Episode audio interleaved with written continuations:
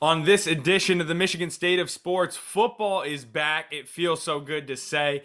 And today we take a look at the Michigan Wolverines with MLive beat reporter Aaron McMann. Who's up, who's down, and what's Jim Harbaugh's future looking like? That's next on the Michigan State of Sports.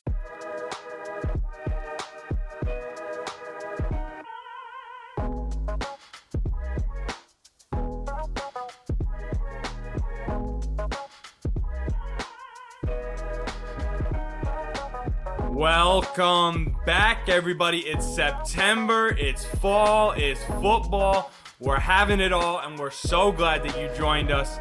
I'm your host, Tony Garcia, joined by my co host, Jake Riepma, who I'm not even going to slander. I'm just going to welcome him in with open arms. What's up, my friend? Tony, Tony, Tony, Tony, you are far too kind because I, I've got like the shields up, ready to, to somehow defend myself for my uh, indefendable acts that I pulled today and just the the antics. I don't know how you put up with me. I've said this time and time again. I would probably lose my head if it wasn't screwed on.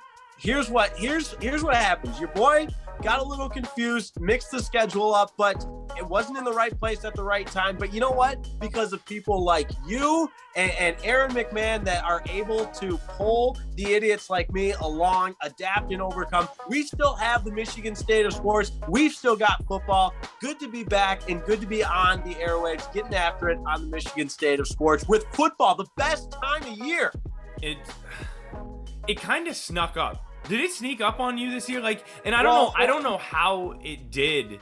Uh, for no, me, not yeah, for you. I'm, I'm, I'm gonna stop you right there. It didn't sneak up on me, um, and and there I was complimenting you. Now I'm going at you, so maybe we do get a little combat going here. Come, but come. you know, it didn't sneak up on me because I didn't just you know venture on out to California for for a little bit of time and, and go visit the west. Well, I did go visit the West Coast, so I'm not going to say but I've been here, boots on the ground, getting ready for football season. I can't wait, Tony Garcia. And I know you share that same excitement with me, even though it did sneak up on you. I do. It was just, uh, it was an extremely, extremely unplugged week last week, and that's why we didn't bring the preview last week. But honestly, it kind of get builds my energy even more because now it's just days away. It's not, it's not that week away. I mean, it, it is here and it's time to take a look at the Michigan Wolverines. But before we do that, we have to tell you about our presenting sponsor, Jersey Mike's. This episode of the Michigan State of Sports is brought to you by Jersey Mike Subs.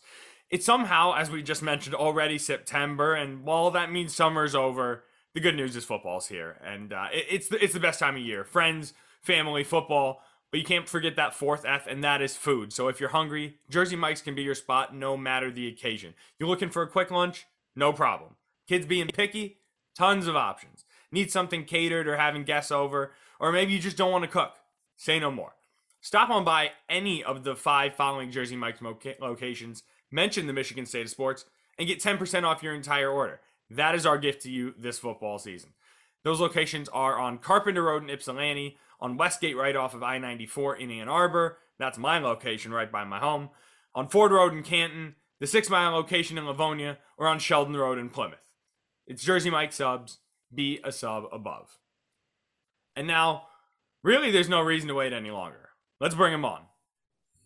As promised, my former colleague, buddy, great writer, uh, one of the must follows on the University of Michigan football beat, University of Michigan sports in general, MLive's Aaron McMann. It's been a while, my friend. And Tony, good to be with you. Good to meet be you guys. Let's uh, let's talk Michigan football. Happy to.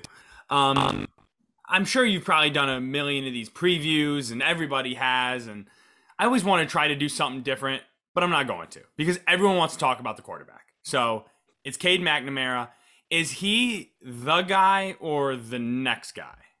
Uh, right now, he's the guy. It's his job to lose. He's the starting quarterback week one against Western Michigan.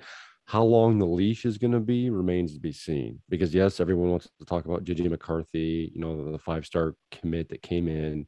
Um, by all accounts, he had a productive spring. Um, didn't I think grasp everything that he needed to to kind of win over the coaching staff. and that's one of the reasons why you you, you see that McNamara is going to be the week one starter. Um, I, I, think there's some leash to be had with McNamara. I don't think he's going to get pulled right away when things go south, if things go south. Um, because look, you know, the coaching staff was happy with the job he did last year. He didn't play a ton. He came in, you know, late in those those games for the end, and then obviously kind of willed them to a win at Rutgers. Um, but they, they like what they've seen out of him. Cade is kind of that gamer, that that leader that I think Jim Harbaugh has desperately desperately been looking for at the quarterback position. And that's what he sees out of him. He, he likes, you know, his, his play has been sufficient. He's that leader that they, they that moves the offense down the field and scores points. And right now, I think that's that he'll take it. Um, now, what that means going forward with JJ McCarthy, we'll see. Because obviously, Cade's got a couple more years. Um, they'll cross that bridge when they get there. But right now, Cade's the guy. Uh, they like what they've seen out of him. Apparently, he, he even took a step forward in in fall camp. Um, so they're rolling with him right now.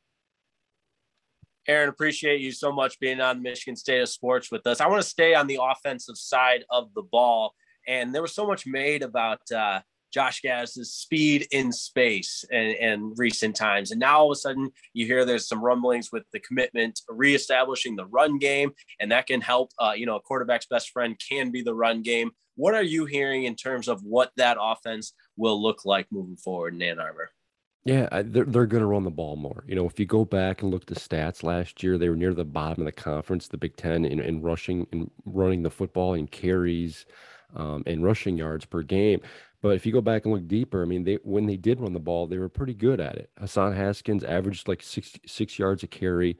He had like four yards after contact. So when they look back and at what he was able to do, they're pretty pleased. The problem was they just couldn't run the football enough because they were falling behind in games. Oftentimes the opponent was scoring first, so they had to play catch up. And you know you can't really do that when you're running the football. I mean you can, but it's a lot more difficult. So they felt the need. They had to throw the ball more.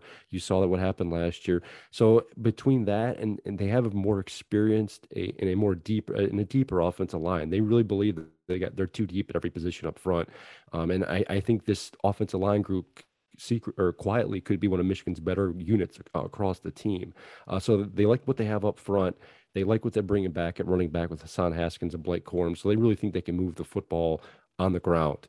Now, how much they do that remains to be seen, but I do think it's going to be significantly more than last year. I think, especially early on, the, this season against Western Michigan, perhaps against Washington, and definitely against Northern Illinois. They're going to try to establish a run. They're trying to get that going, and then and then branch off from there. They tried that last year. If you go back to Week One against Minnesota, the game they actually won, and I thought they were pretty impressive that game. They tried to do that, and they did it pretty well. Like Corum uh, ripped off a big run. Zach Charbonnet ripped off a big run.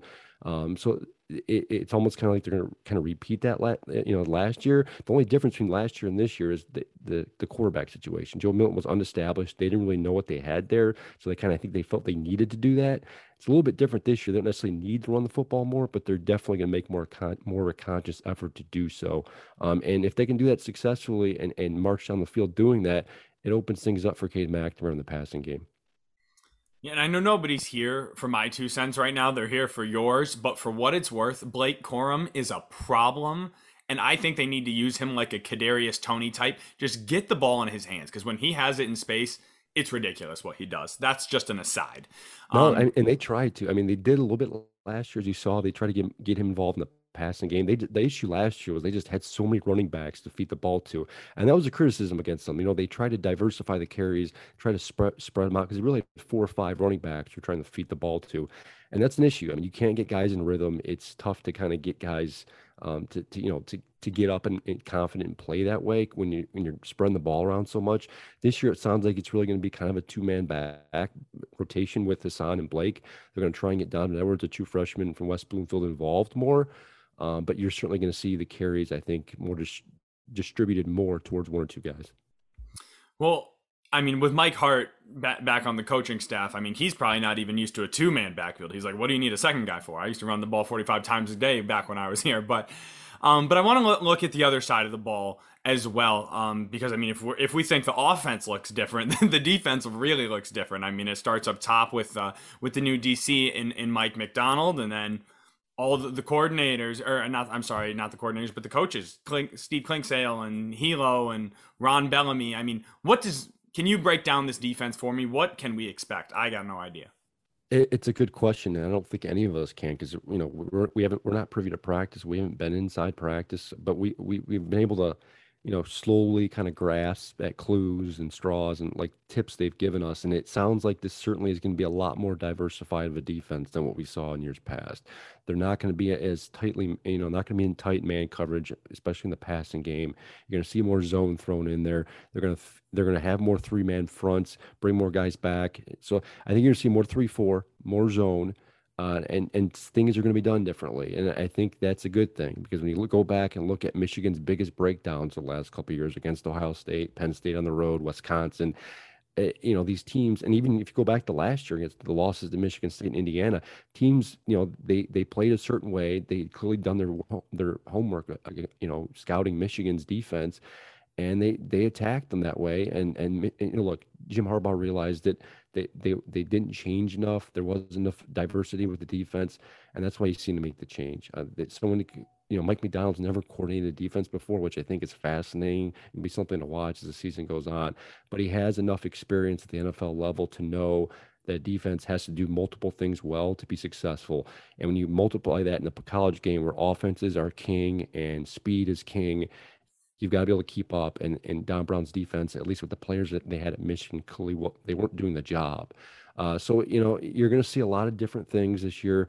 Um, I think they're going to certainly try and get Aidan Hutchinson out in space a little bit more. It sounds like he's playing more of an edge rusher outside linebacker role. I'm really curious to see how he does doing that.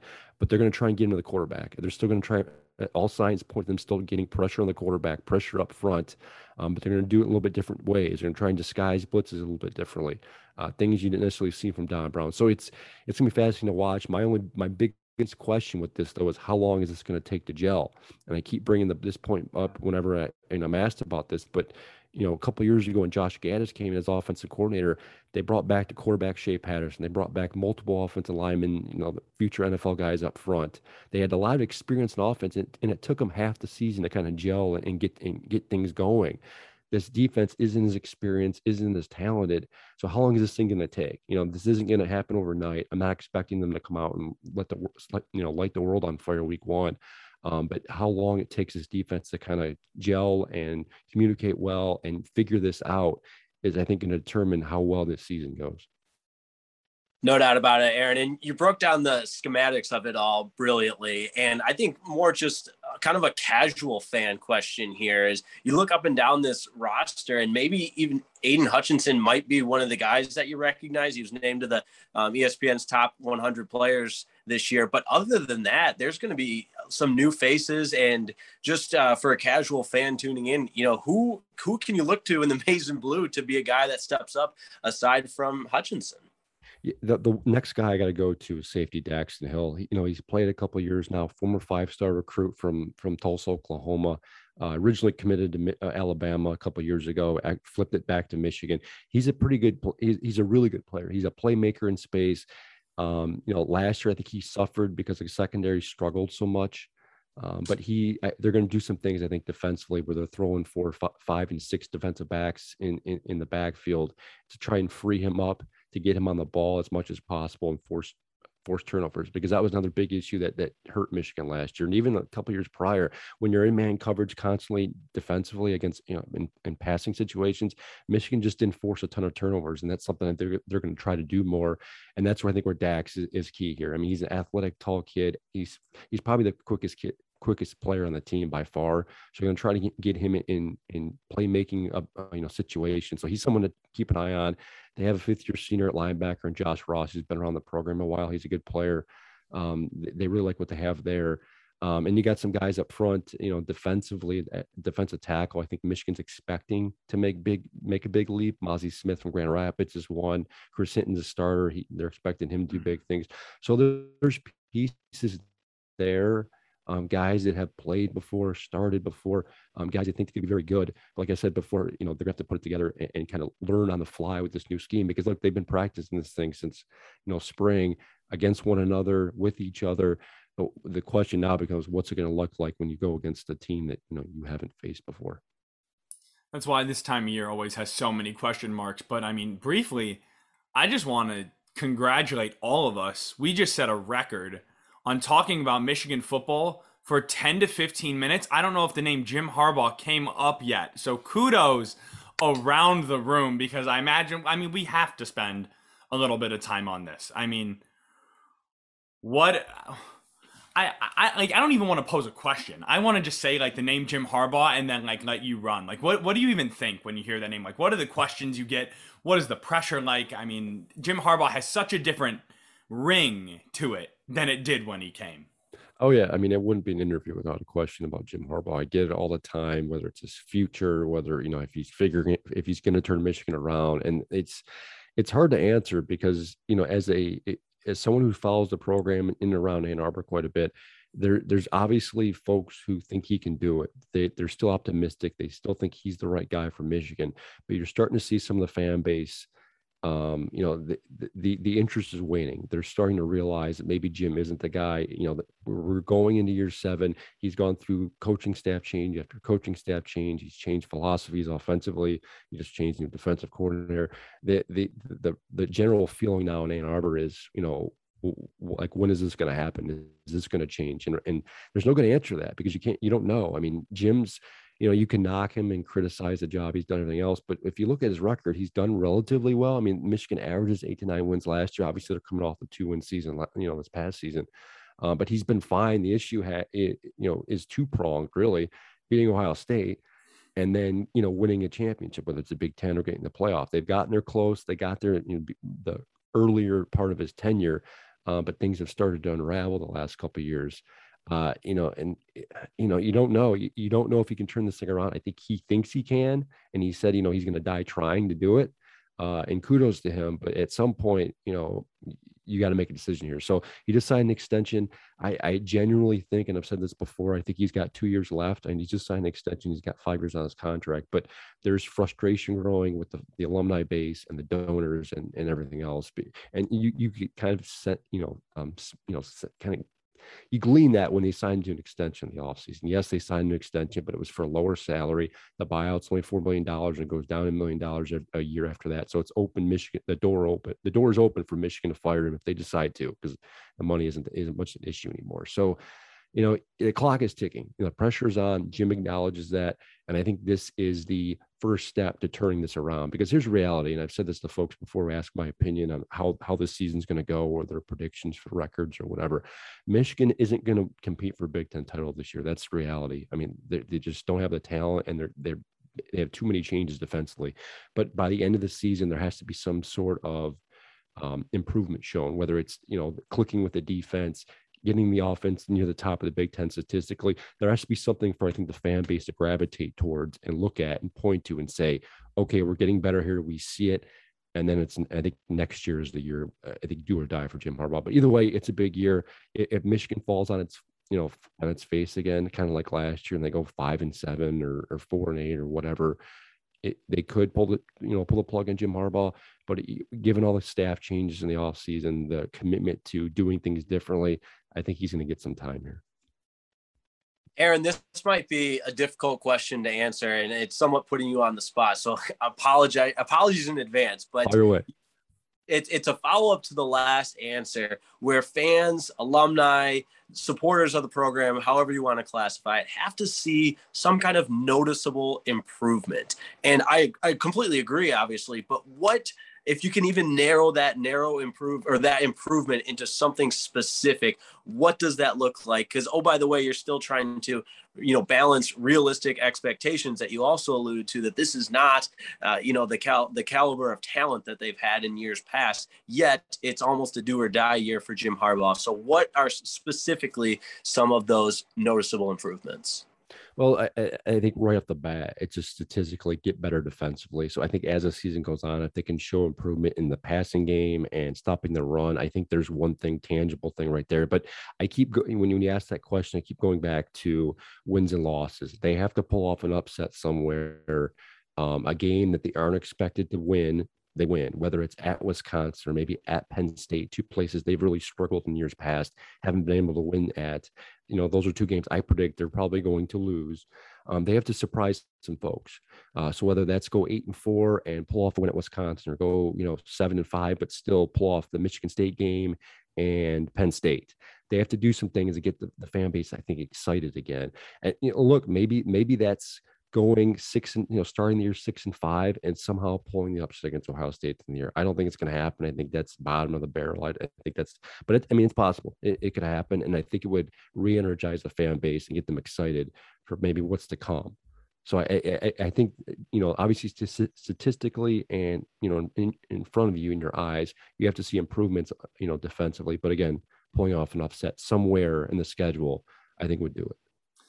Of course, Tony here with his with his Spartan green glasses on high, um, and I think it's so funny because like right like right away we're we're already ruling out Ohio State, and yes, this is a down year, but I mean it's it's just miraculous how how far things have shifted and and how and the the lowering of the bar, the moving the goalpost, whatever we want to call it. But I do agree if things are going to be successful here, expectations need to be reset and then they need to be built there. So I agree. I certainly agree with that. But I wonder, and like I said with the Spartan Green glasses, I think it kind of almost just comes down to Michigan State. Like Michigan State has been bad for five years, and Harbaugh's been there for six. And it's three and three. Forget, forget Penn State. Forget Ohio State. In Michigan State's down years, you're 500 with them if he loses that game, I don't see how he could possibly be back unless he beats Ohio State.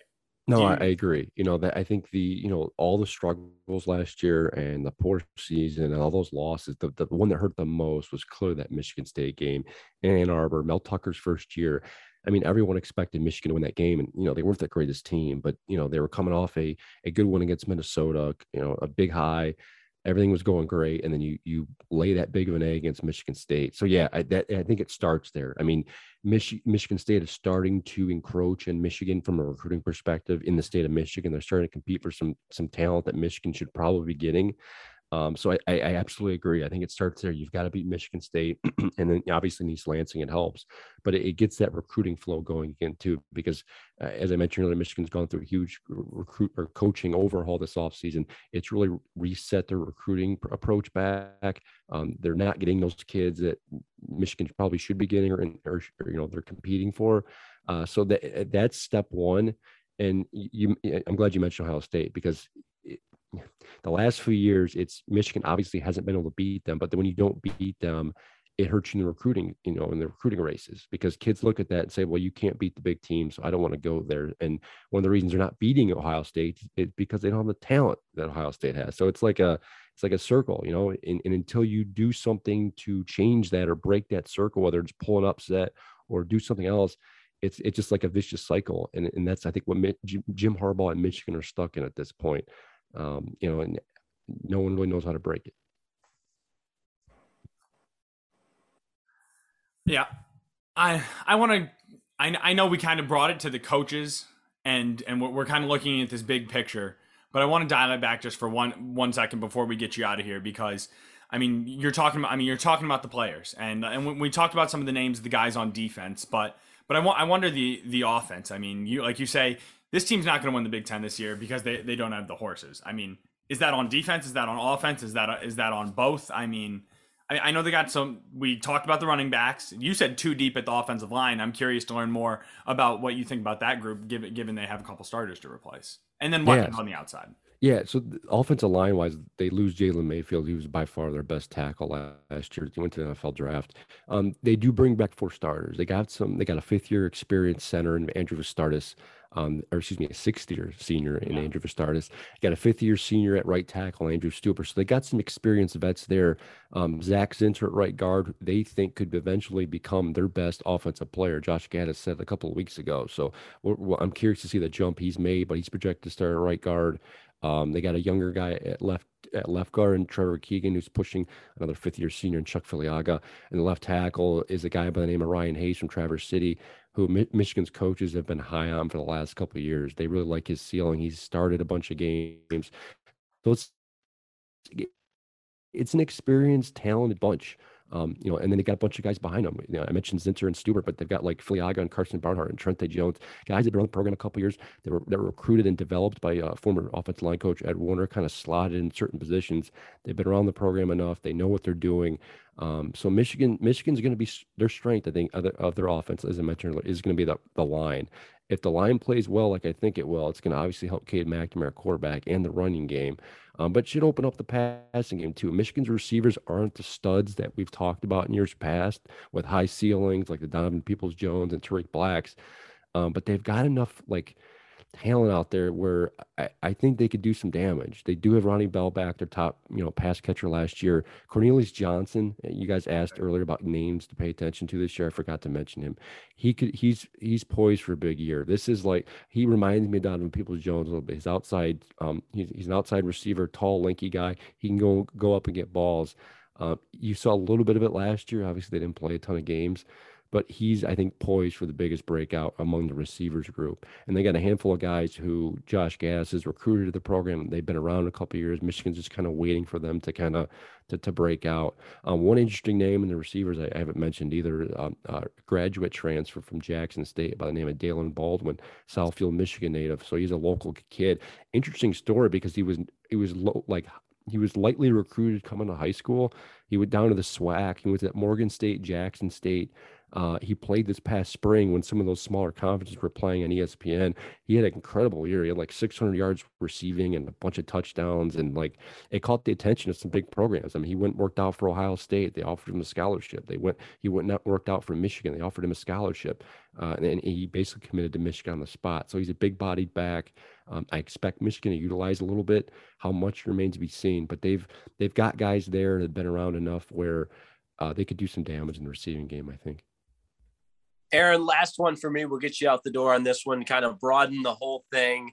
And I'm hoping you'll tell me something that um, I that I that I want to hear, like you know, like any good interview. I'm just looking for answers here. Is it Ohio State versus everybody else again, or is there somebody in the Big Ten that can pose a legitimate threat? Obviously, in Indiana put together uh, a nice year under Tom Allen last year. They seem to have things going in the right direction. But uh, you can start in just the Big Ten East or just open it up to the entire Big Ten. But uh, how do you see it all playing out?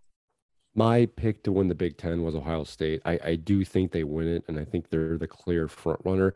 I don't think it's going to be as obvious or as like I don't like to be as dominant as as it has been in years past. You know, they got their first year quarterback and CJ Stroud starting, so there's kind of unknown there.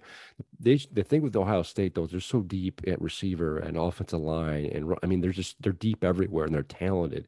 So it's hard for for to, to slip them up. They could, you know. I do think there, there's a possibility there. I think they win the East, no question about it. I don't really think there's anyone else that can contend with them. Indiana, I'm curious to see. I, I, think they could be very good again this year. The West is interesting because you know it, it's all it's always the you know typically the the weaker division. I think Wisconsin's going to be very good this year. They're probably going to come out of there, and then once you get the Big Ten title game, you, you, you just never know because it's one game. So I think it's Ohio State against everyone else uh, Wisconsin, I think, has a slight chance. They're probably they were my pick to win the West. I think they're they'll compete and they'll be competitive. Um, and then after that, it's just it's a it's a mix of teams you really don't know about. Indiana, Penn State. Um, you know, you can throw probably Iowa in there, maybe Michigan at the very bottom. Uh, just a lot of teams that are they're just kind of bubbling there, waiting for something else to happen in the Big Ten. And until Ohio State falls, it's I think it's their conference they certainly have reigned supreme for a long time, as you just did on this guest appearance. Aaron McMann of MLive, thank you so much for coming on.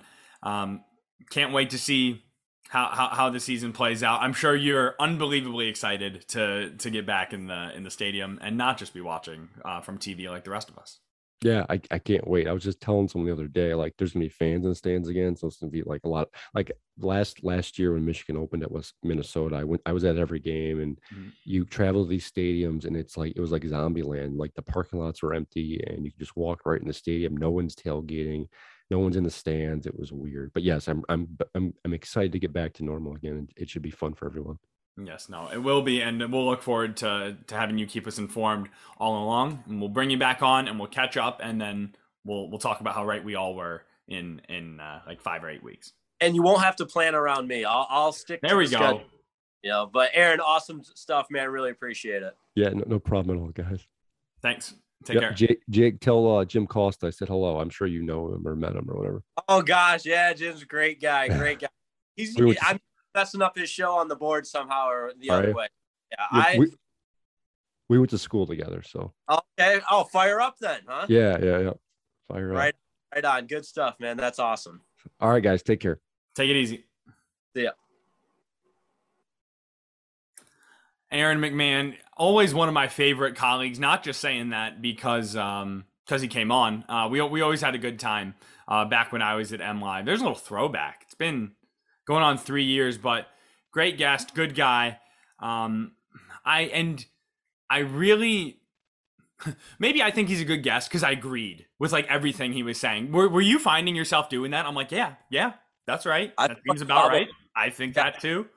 I feel like a bobblehead. I was just bobbling my head along, along. Because I mean, what he was saying, just it was, it's, and this is no disrespect. Well, it kind of is disrespectful to the Michigan fan base. I'm separating fan base from people that cover the team, but it's just you don't often hear voices of reason Yeah. when discussing Michigan football. Again, no disrespect to the highly talented journalists that cover the University of Michigan, but more referring to the fan base. Yes, of course. And honestly, I wanted to say that in the middle of it. I was like, man, like if I could just have like normal dialogue about Michigan football like this, like for so long, where someone who is really like entrenched in the team, and obviously he doesn't have that same passion and fervor that all my best friends who went there do. But like if you could just have a conversation like that and be like, yeah, this is problematic. Uh, they're not going to win. Uh, All right, now like now we're speaking Right. the same language. Although I did want to, and, and I'll, I'll probably shoot him a text or something and just be like, like quip it. I think he was probably playing it a little, just a little safe at times when he's like, yeah, if they're four and eight or five and seven, I think they'll probably. He knows that he's gone, and he, and he did end up sort of coming along the lines of like, yeah, if they don't, if they don't beat Michigan State, it's prob probably it. But um, He also touched great that he touched on the contract. Uh, you know, it is an extension, call it what it is, but it's more of a restructuring so that the if and when that time comes, the departure is a little bit easier and and less of a hit for for everybody involved there. So great stuff from Aaron McMann. Yes, it was. What do you what do you think the Wolverines do this year? We haven't actually discussed this at all. Um what you think. Although I know what you think because you said when we power ranked all 8 teams in Detroit, Michigan and Michigan State, you said the team that would be the very dead last to win its championship is Michigan winning a Big 10 championship in football. I think you said like 2046. So I already know what you think, I guess. Alive for. Well, it's different. I mean, that's kind of some of the problem to begin with. This and the fan base, and maybe rightfully so, because there's a tradition there. Oh, it's it's Big Ten title or nothing. And and you look at Ohio State, and they're just on a different planet than Michigan. And so until that changes, you have to go through Ohio State Ohio State to get into the the Big Ten title game. So I'm still going to stand by my my take, if you will. I know that's the buzzword now, but my my opinion that Ohio State is on a, in a different world than the University of Michigan when it comes to on-field talent and and depth and everything else that contributes to having that sustained winning program. And it that's not going to turn around in 2021 and and again sticking to my outlandish take that sure maybe I got a little carried away and caught up in the moment but you're still not going to see something just happen overnight when it as it relates to the University of Michigan and their aspirations for a title. So that's why I wanted to get into the actual nitty gritty specifics of hmm. what noticeable improvement looks like. And I thought it was great, a great answer from Aaron. And I'll piggyback off of it that you got to have an upset win. You got to beat Michigan State and you got to turn some heads in the sense that, okay, these are not just, you're not just winning the games that you're supposed to, because that's something you could give Harbaugh credit for in his tenure he has won those games he's supposed to. You know, there's been the close ones with um um was it it was the military school Army. Army yeah Army still they still won that one and there's been the ugly wins but uh there hasn't been the App State game or the the, embarrassing loss under in the Harbaugh era and he hasn't necessarily obviously hasn't helped Michigan reach new heights, but he hasn't brought the. That's another part of the expectations that uh, Michigan fans, you know, the Harbaugh haters. Oh, it's the worst. He's not the worst coach ever. He just hasn't done what uh, you brought him here to do. Yeah, no, I, I agree. He's a, a a good coach, and I wish I wish we had been able. He's a good coach, not a great coach. I didn't finish that thought. Now let's finish the thought. I wish He's not- we Frost. I'm, I'm sorry, I'm interrupting. He's not Scott Frost. No, he's not. The worst. Terrible. I mean, they got punked by Illinois, but I want.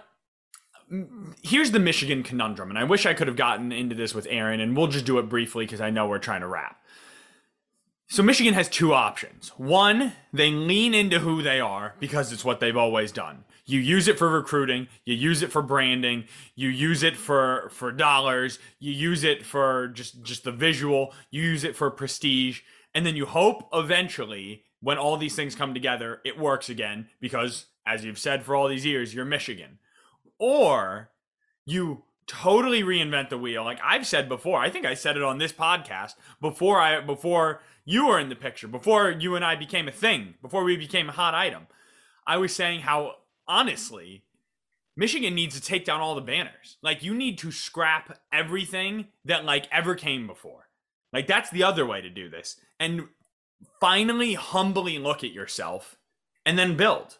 But it, once you do that and you're no longer this great thing, do people still want to go there? But if you still keep thinking that you're hot shit, you're never going to be humbled and you're never going to win. So, how do you think these two things come to come together? Do you see it like that at all?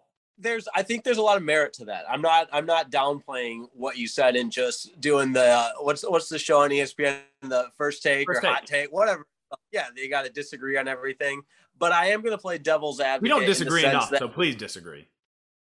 Right, right. I'm going to say that Michigan, I think they can play to that a little bit because um, and and Aaron talked about a little bit about this, but in the rec- there's such a battle in recruiting that you got to do some type of thing to to separate yourselves. And if Michigan's is, you know, this is the big brand, you got the Jumpman on on your cleats and on your jersey, and and the University of Michigan and the tradition, and and that plays to a certain a, a, certain recruit, then I think you got to continue with that. And although there hasn't been the the winning to back it up in recent years, you're still the University of Michigan. You're still. But what? But what does that mean? Because think about who think about who you're recruiting. You're not recruiting seniors. You're recruiting sophomores and juniors. So they're 16. You want to know the record of Michigan against Ohio State in their lifetime? One in 15 well, in a win.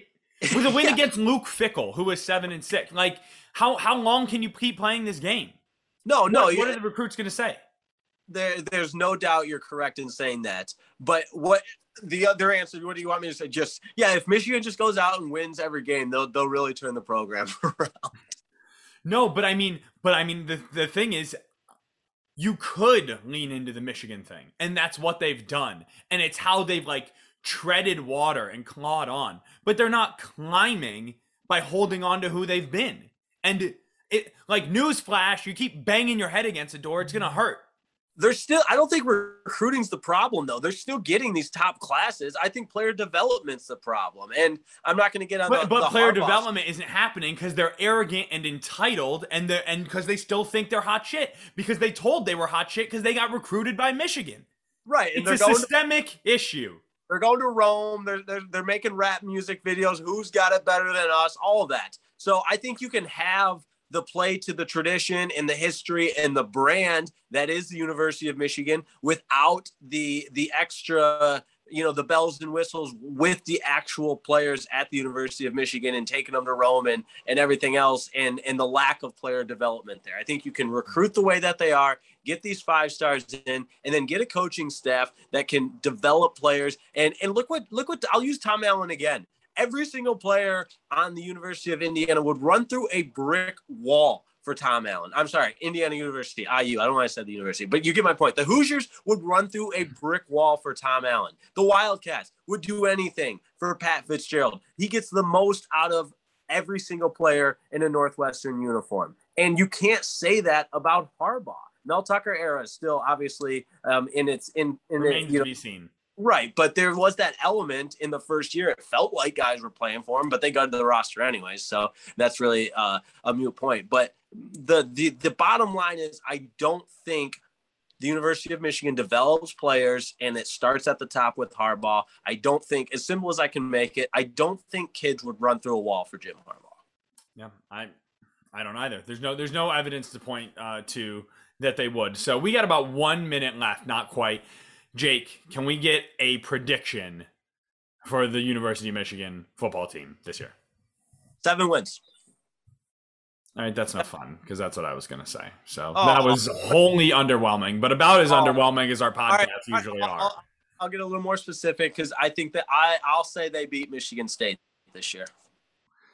I think on the Michigan State preview podcast, I said that Michigan wins that game. How about whatever little value you took of my word, you lose it? Because here on this one, I'm going to say no, they don't. Michigan State. Now I can't be wrong. Flip flop. That both guy, sides of your mouth, and it's golden, Jake. Yeah, that guy Tony knows his stuff. He's never wrong. No, I really. It's it's such an emotional pick for me. I need to, I need to get to the week of, and then and then I'll tell you. Because right now nobody knows anything about either team. My guess, gun to my head, I would probably take Michigan because Vegas would favor them, and they do have more experience. They probably have a more talented quarterback, and there's just more talent on the roster as it currently stands. But that hasn't meant anything for years. So that's why we get to play the game. That's why it's the best time of year. That's why it's here. No more time. The next time you and I are talking, we're gonna be talking about what happened on the football field, not what's going to happen.